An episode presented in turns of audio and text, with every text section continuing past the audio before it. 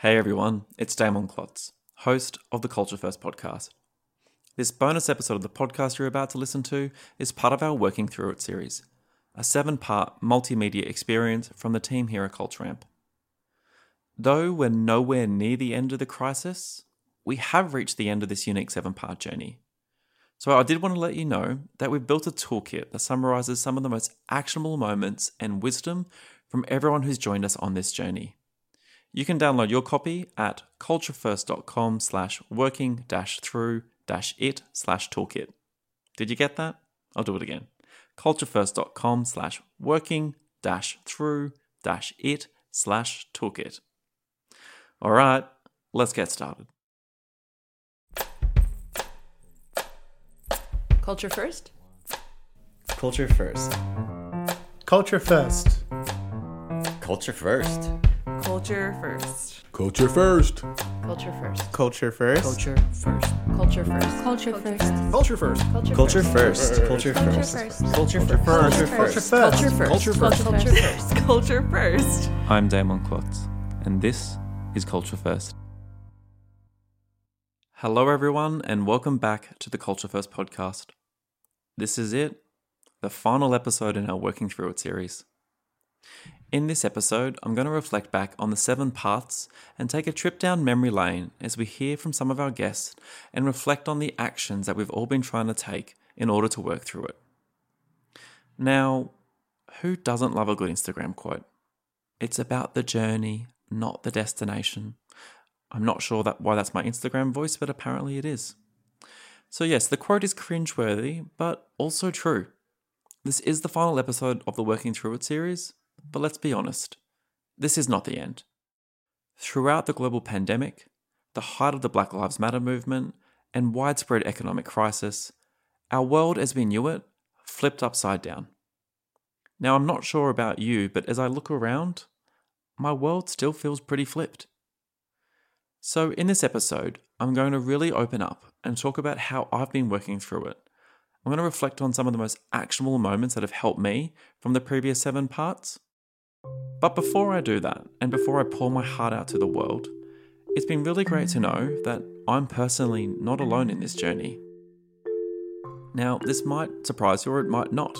It can be kind of hard to remember that people listen to this podcast when I'm just sitting here in the same apartment that I've been trapped in for months, just talking to myself into a microphone.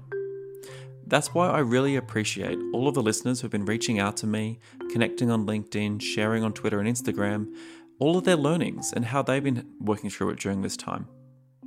So I wanted to share the story from one listener, Beatriz Guevara, as she shared on LinkedIn how the Working Through It series has been helping her. So, Beatriz shared on LinkedIn that the Working Through It series has been one of the most valuable resources that she's had to really help her over the past few months. But she called out four particular points that I wanted to highlight here. The series has helped her name and acknowledge the emotions that she's been feeling and experiencing over the past few months. It's helped her develop more compassion towards her colleagues, her fellow leaders, but most importantly, herself. It's also helped her understand the impact of exclusion at the individual and team level. And then finally, it's helped her develop the skills, behaviours, and leadership traits to foster really inclusive teams. So, this is just one example of a listener and how they've been working through it. And please share all of your stories with me. It, like I said, it's helped me feel more connected to our community during this time. And it's just great to see that, you know, this is not a linear journey. We are all going to be reflecting on these different parts as we need them to work through it during this time. So, thank you to Beatrice for sharing with me. And if you want to share yours, please feel free to do it using the hashtag CultureFirstPodcast on any social media platform, or feel free to reach out to me directly. Do you remember when part one came out? I'm not going to lie, I didn't. I had to go all the way back to the podcast episodes and realize that part one with Dr. Wendy Suzuki came out on the 5th of May. Now, I'm not sure about you, but I don't really know what happened in May. I know that January, February, and March felt kind of normal. I was getting ready to travel to conferences, to you know, to keynote events. Uh, I was putting out podcast episodes as part of our regular series. And then before we know it, everything changed. That's why part one was called Start with Today. because we had to acknowledge that we were waking up not really knowing what day it was. Is it a weekday? Is it the weekend? Am I opening up my laptop to help my child go to school virtually that day? Am I trying to join a Zoom happy hour? Am I supposed to be in a meeting? Why am I still wearing sweatpants? It was it was chaotic. And for me what I realized was I knew that this was going to be taking a toll on our physical and our mental health.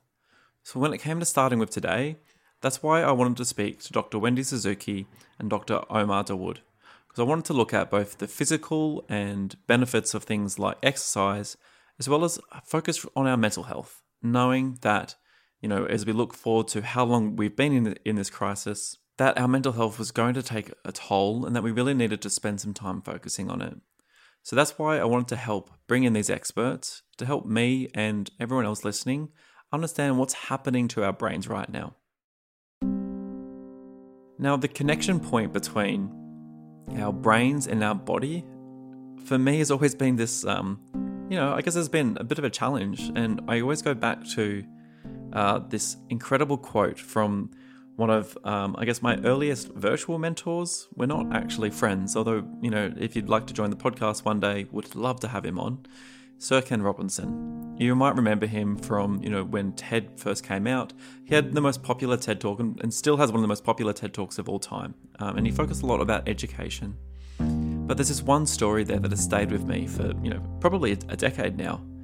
And it was a story about people who live so much in their head that they actually forget they're connected to a body.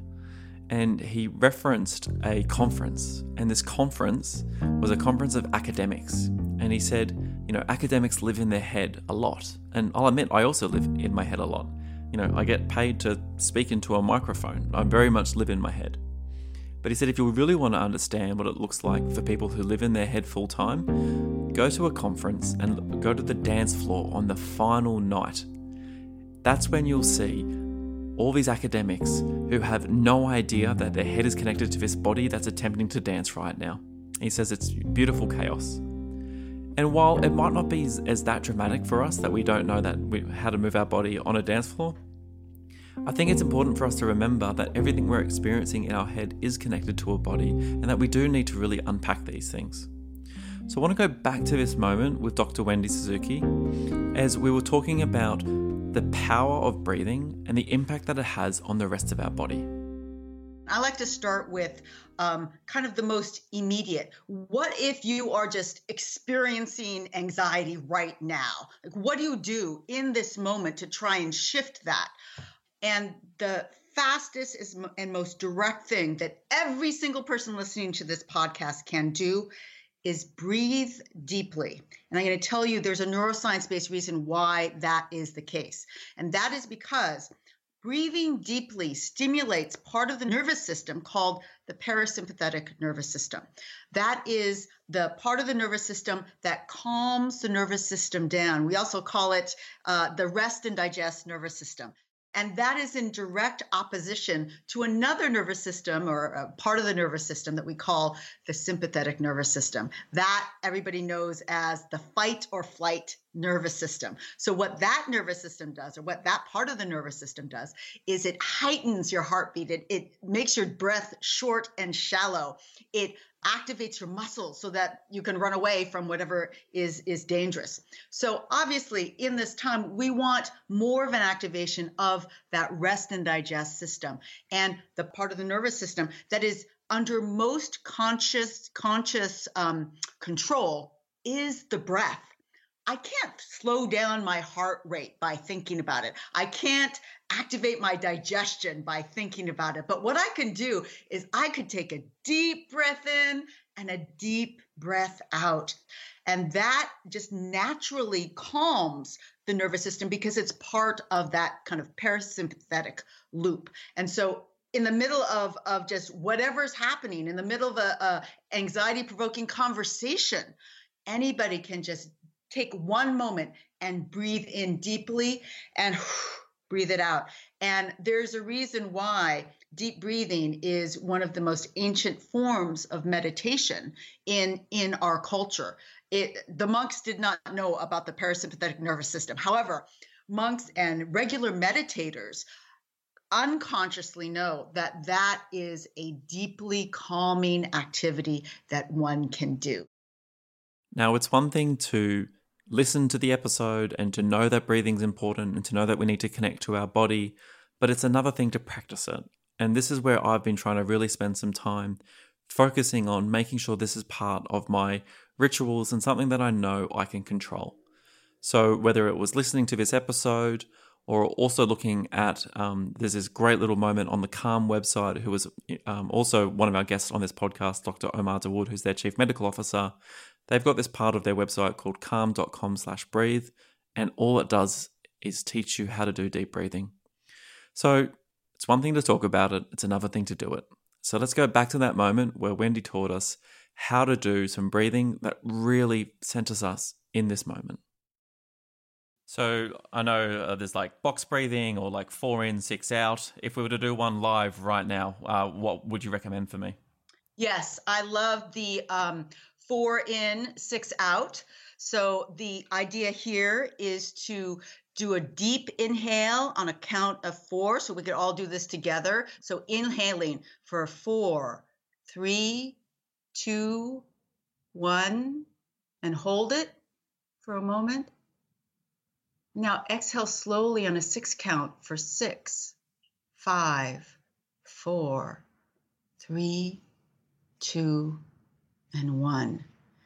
And it really, if you do this, it focuses you on the act of breathing, what it feels like. Um, that is, again, the most ancient form of uh, meditation. It's a meditation they call on an object. So in this case, the object is your breath.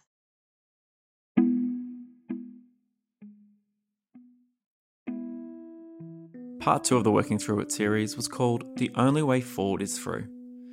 And at the heart of this part really was questions around what does it mean to be a leader right now? What does it mean to lead a team through a crisis? What are the skills that we need to lead a team through a crisis? You know, not many of us have had to face anything like all of the different things that we've been trying to work through over the past few months. But when I was, you know, thinking about guests and people that I wanted to uh, have a conversation with, you know, Chris Fussell came to mind. And, you know, we've done some work with the McChrystal Group over the years, and you know, Stanley McChrystal and Chris Fussell have led teams, you know, through battle in places like Afghanistan and Iraq. So they have first-hand experience of, you know, leading teams through crisis. And as I reflected back on that uh, conversation, you know, really at the heart of that, what I, what I was trying to wrestle with was this idea of survivor's guilt. You know, how do I lead? How do I show up and hold the feelings of being guilty that you know, I was able to work from home, that I felt safe, that, you know, I wasn't experiencing, uh, you know, racism, that I was able to have a roof over my head. And, you know, when you go through things like layoffs, when you see friends in, you know, different countries that you can't reach who are losing their jobs, you know, survivor's guilt was showing up for me in so many different ways. So I reflect back on that conversation a lot about, you know, how do you push through? How do you how do you keep working knowing that I was experiencing survivor's guilt?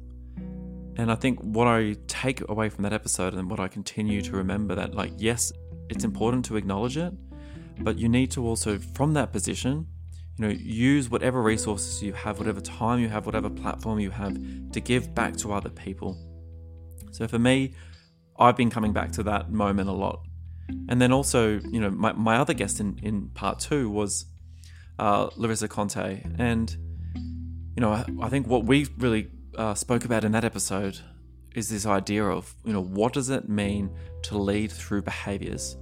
You know, if you've listened to me on other podcasts or if you've seen any of the work when I talk about, you know, building a culture first company, I talk a lot about, you know, you want your values to not be banners on a wall, you want them to be behaviors, things that you can see.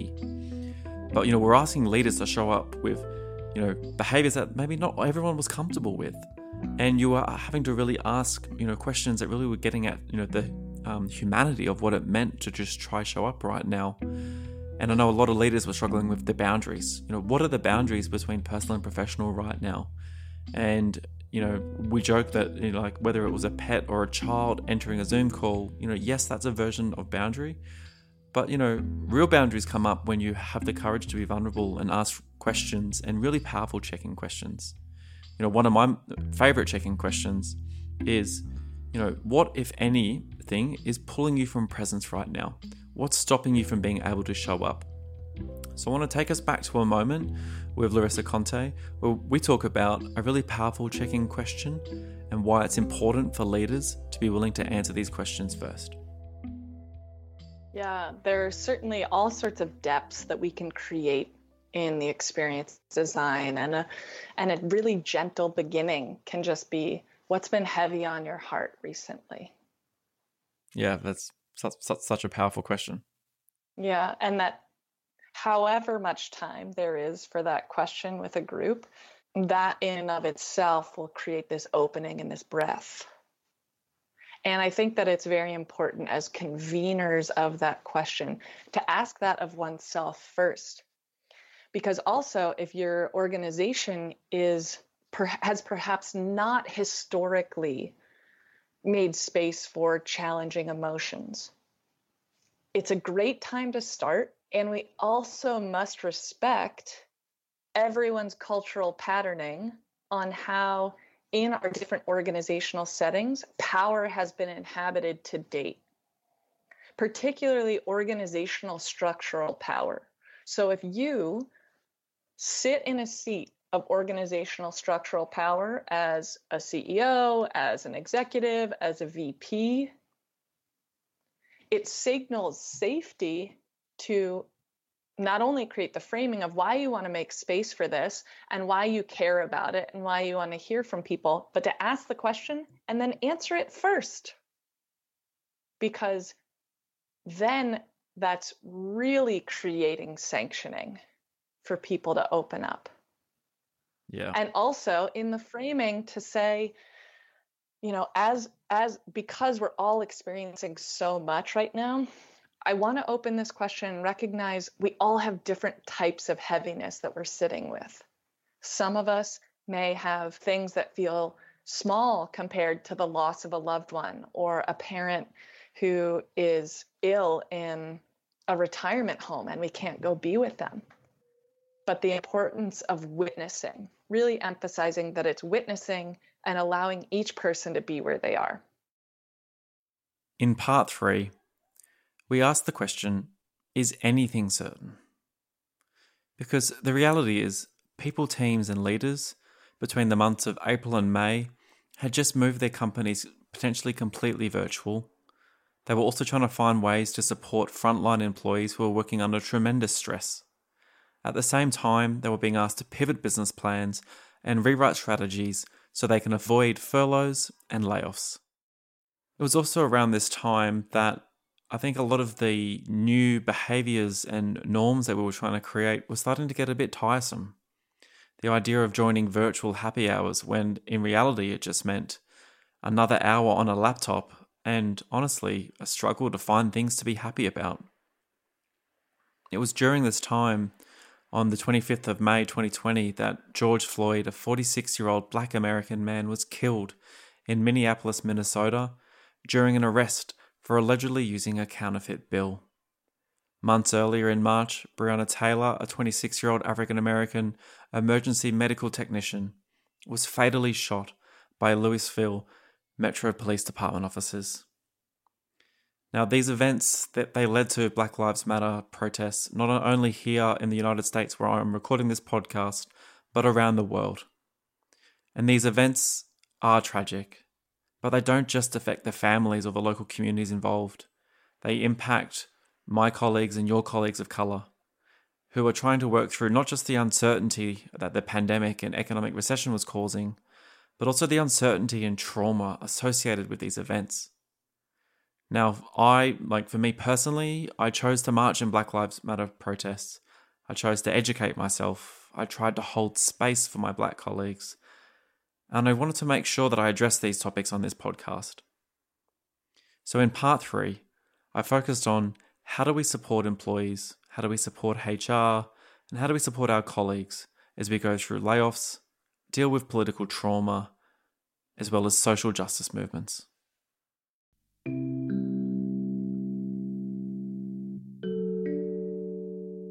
Now, I've spent half of my career working in Australia and Europe, and the other half working in the United States.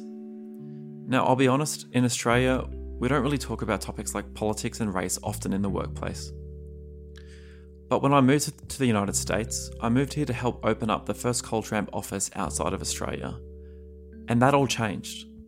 If you listen to my episode with DeRay McKesson, you might recall me saying that I moved here during the Obama administration and I had the chance to tour the White House. I can recall all hands meetings where our CEO said that if Culture Amp wants to truly call itself a diverse and inclusive company, then we're going to have employees who voted for Donald Trump who work here. And I vividly remember the day when I was trying to be there for my female colleagues who were crying in the office while watching Hillary Clinton's concession speech. Talking about politics and race in the workplace comes with a lot of uncertainty about when to talk, what to say, and how to approach the conversation. That's why I found myself going back to the episode with Michelle Kim, where towards the end of the conversation, I asked her, what is she not willing to accept anymore? And her answer has stayed with me. I really believe that this is one of the most powerful moments, not just in this episode, but in the entire series. Angela Davis said that I'm no longer accepting the things I cannot change. I'm changing the things I cannot accept. So, Michelle, what can you not accept anymore from managers and leaders? The dilution of the work of diversity, equity, and inclusion, um, the making of social justice work palatable to white people, to people in positions of power. And I think that's where we've, you know, gone to a place where we are, as a collective, feeling so much fragility because now we're having to use words that we thought were too political or too aggressive in these spaces. And i implore all of us to think about you know what would it feel like for us to use words um, that are just pure in its definition what we're experiencing. For example, white supremacy, for example, anti Black racism. What does it feel like for us to hear these words on a corporate podcast, right? And uh, what it would feel like and what would it look like if we can just say those things that need to be said without filtering, without diluting, without whitewashing, so that we can actually address the problem at its core. During this time, companies and leaders were also putting out company statements and changing their logos to reflect that they believe Black Lives Matter. But statements are not enough. Companies had to back it up with plans of action, and leaders were being asked to create containers and have conversations with their teams about topics like race, being an anti racist, and creating a culture of belonging. Now, it's critical that leaders were having these conversations because the statements are not enough. So, I want to go back to this episode with Michelle Kim as we discussed how these conversations actually impact whether an employee feels like they belong. You don't feel inclusion and equity at the company level if you're working there. You really feel that at the team level, right? If you don't feel the daily interaction that you have with your coworkers or your manager is one of respect and equity and fairness, you're not going to think anything of it from the, the company wide statement perspective. In part 4, we focused on emotional intelligence and how it helps us deal with the turmoil and uncertainty that we've been facing. Now, I'll admit, I wasn't your typical Australian teenager growing up.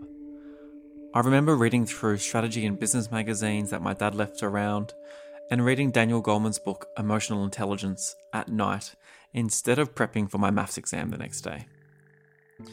It's really no wonder why I am where I am today if you think about it.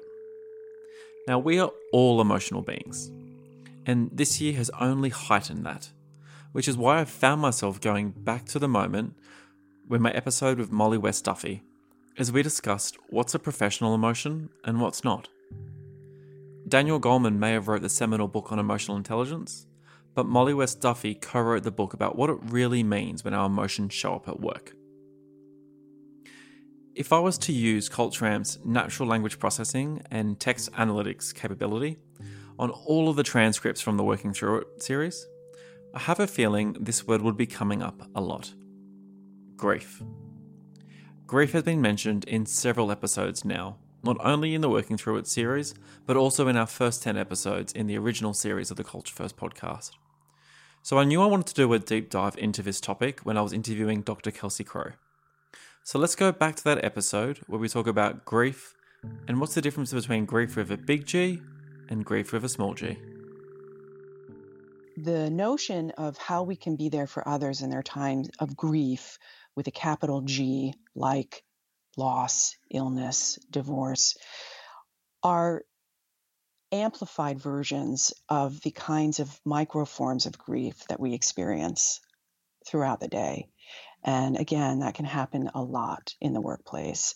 Uh, somebody's tone in an email can really set us off kilter for even a half day.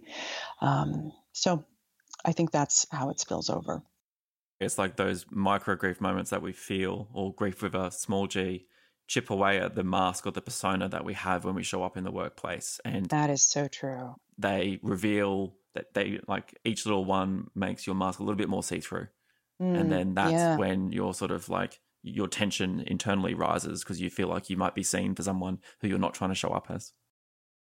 So, as we move on to part five, we looked at the topic of how to connect in a disconnected world.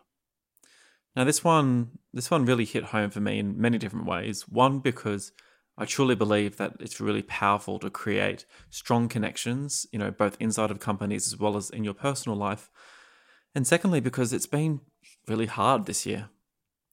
Here I am, an Australian, living in California, on the other side of the world. I'm away from my colleagues who I was typically seeing every day. I'm away from my family, and we're all missing a lot of the rituals and routines that brings us a lot of joy in our life. Finding connection and community, as well as finding time for it, can be extremely hard. But we're also gathering all the time, whether it's intentionally or not intentionally. We gather in the form of team meetings, a company all hands, or the simple act of picking up a phone and asking someone, Are you okay? I truly believe that we are one conversation away from a better experience when it comes to these connections, whether this be in your professional or personal life. These conversations, they have starting points and they have ending points. Maya Angelou famously said, I've learned that people will forget what you said, people will forget what you did, but people will never forget how you made them feel. So, when it comes to connecting in a disconnected world, and when it comes to creating containers and having powerful conversations, I ask you this What are you prioritizing? Content or connection? In my podcast episode of Jenny Sauer Klein, we spent 75 truly glorious minutes connecting on the art of connecting. And my favourite moment was when we talked about the power of beginnings and endings. I think when you think about most things, for most people, what stands out is the beginning and the end. You remember how you fell in love with someone and you remember how the relationship ended. the middle kind of becomes a blur. Mm. But the beginnings and the endings say a lot, right? Or how you get hired by a company and what the onboarding process is or isn't, and how you get fired or let go, or how you quit, or whatever that closure process is or isn't, um, also makes a big how down, so to speak. Um, so I think those are really important touch points, beginnings and endings. So oftentimes I think we have in the beginning of something, there's this whole list of things we want to get out of the way, mm. right? Just like, oh, well, I got to get that stuff out of the way. And then we'll get to the real thing, the content or what's really important. And that's just a huge missed opportunity. Like when you notice yourself thinking, oh, well, I'll spend the first five or 10 minutes just checking the boxes of getting things out of the way. And that might be logistics, like where the bathrooms are, or the agenda, or thanking your sponsors, or whatever your context is.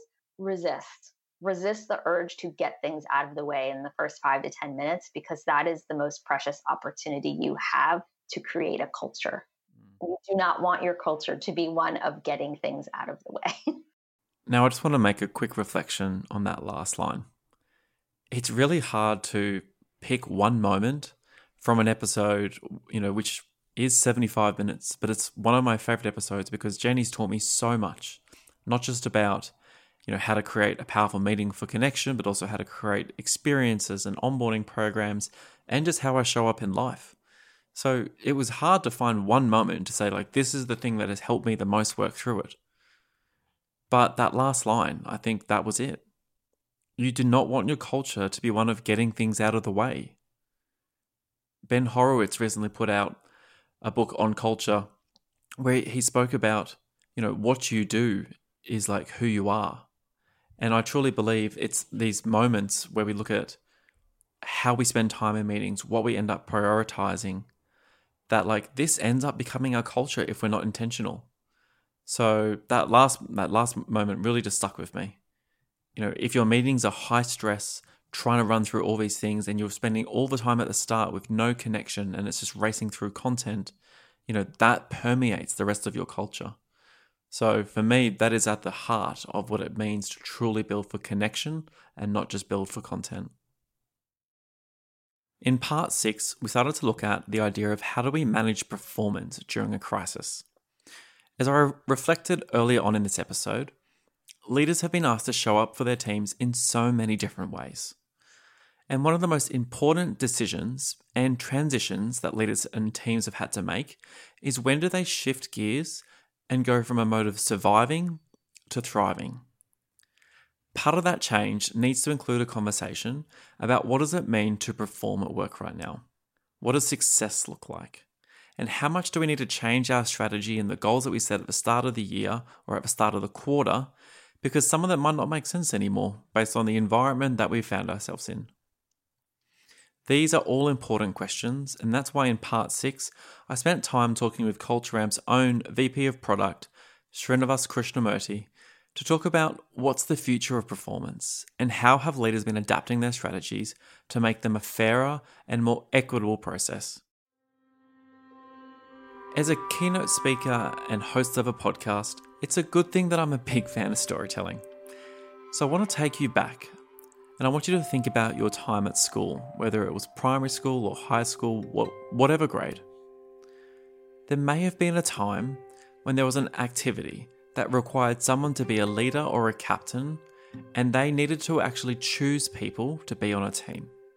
Now, maybe this was a debating team, maybe this was just a group of people to go somewhere together, or potentially it was during school sport. Now, I may or may not be speaking from personal experience, but it doesn't feel good when you hear the leader or the captain pick name after name after name until finally, at the end, you hear your name. That feeling is exclusion.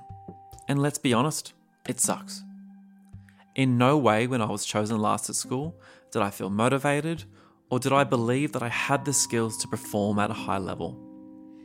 This feeling of exclusion, unfortunately, didn't stop in the schoolyards. It happens in offices, on video calls, and in meetings every single day of the week. So, I want to go back to my podcast episode with Raj Kumari Neogy when they shared what it felt like to be excluded from their dream job. So, when I've seen you give keynotes or presentations, you speak a lot about when you were navigating your career, you ended up at what many people would call a dream workplace, you know, a tech giant where you had an amazing boss, someone who was there for you, great perks, great salary. Um, but, you know, to finish the story quickly, you ended up leaving and you, you left because you didn't feel like you belonged and that you felt like you excluded. And, um, you know, I've heard you share that story, but I wanted to maybe go back to one of the first moments where you actually felt excluded like what was the situation like? What was it was it in a was it in a meeting? Was it an email? And just like how did that actually feel that first time? Oh what a great question. I felt confused. I felt wronged. I felt like i was crazy. I think we hear that a lot lately. Um, i felt like I, I wasn't in the same reality as other person. And um, the constant dismissal of my ideas and not being taken seriously, even though I was at a very high level and getting paid quite handsomely um, and in charge of some very significant um, uh, initiatives. And it, it just it just didn't make sense given my responsibility and my role and the ways in which I was dismissed. It just, I kept getting error messages. Yeah, it's kind of like you're like, am I saying this? Like, am, am I speaking a different language right now, or I'm like, uh, are my glasses foggy? Like, is something like what's not happening here? And then, like, the first time you feel that, like you said, you start questioning yourself. You're like, I've done something wrong. That's exactly but right. It, it's usually not that case. It's it's the system, it's the culture, and that's why you know when I think about the containers and the conversations and you know the the values and all of the like infrastructure that we have inside of companies. That, that's why I spend so much time talking about this stuff because these are the things that makes us then sit there and say as an individual, we're like, what did I do wrong? It's like no, like what what are you doing in a system, and is the system actually setting you up for success? My big takeaway or aha moment from this part of the conversation with Raj Kumari and the action that I ended up taking is thinking about what can I do every single day to make someone, maybe just one person that I work with, feel more included and more valued. Whether it's providing them with some gratitude, giving them a piece of feedback or praise, or potentially even a small gesture or gift. We all have the ability to do something for someone that makes them feel more included. And you just have no idea sometimes how much that little thing can actually impact not just their day, potentially even their week, month, or sometimes even someone's year. So I'd love to know from you how have you been helping your team members feel more included? Please share the stories with me because I would love to hear what you're doing. In our final part, part 7, we discussed how to turn these obstacles and uncertainties that we've been facing into a chance to do things different. Because if there is to be some good to come from so much of the pain that we've been experiencing, I hope it's the chance to unlearn and let go of all of the practices and behaviors that just don't serve us anymore.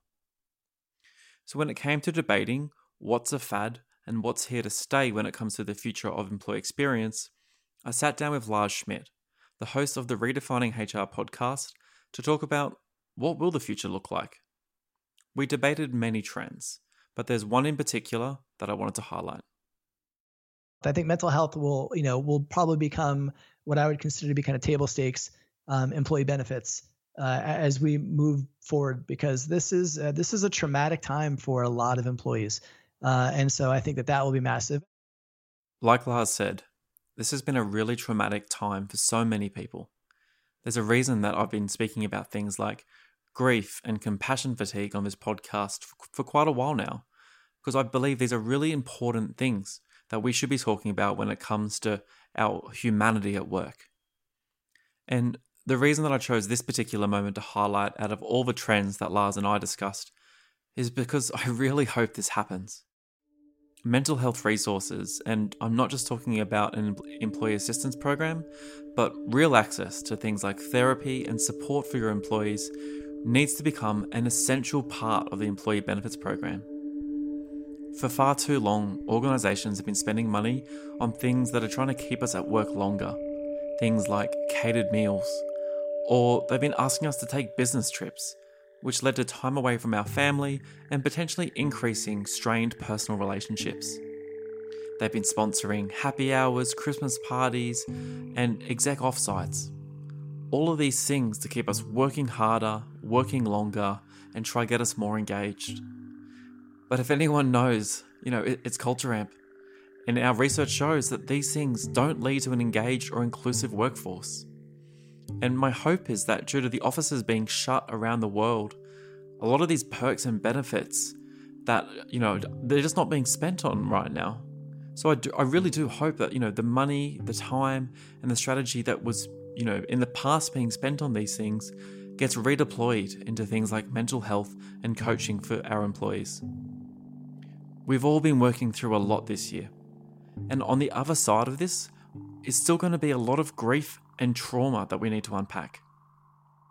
I have no shame in telling people that I'm, I'm a co founder of a mental health charity in Australia. I have no shame in telling people that I've lost friends to suicide.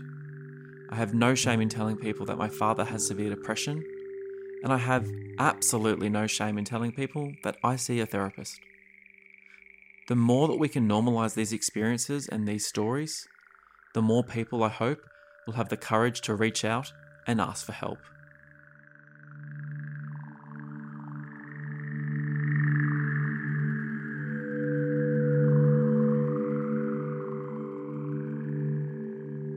Well, there we have it. I've now wrapped up the wrap up episode of the Working Through It series. I want to thank every single one of you who's joined me throughout this seven part series. I truly mean it when I say it's been an honour and a privilege to have been your host and guide as we've all tried to work through it during this time. I want to thank every single one of the 13 guests who join me for sharing their stories, for sharing their vulnerabilities, and sharing their advice. I want to remind all, all of you that you can head to culturefirst.com slash working dash through dash it slash toolkit.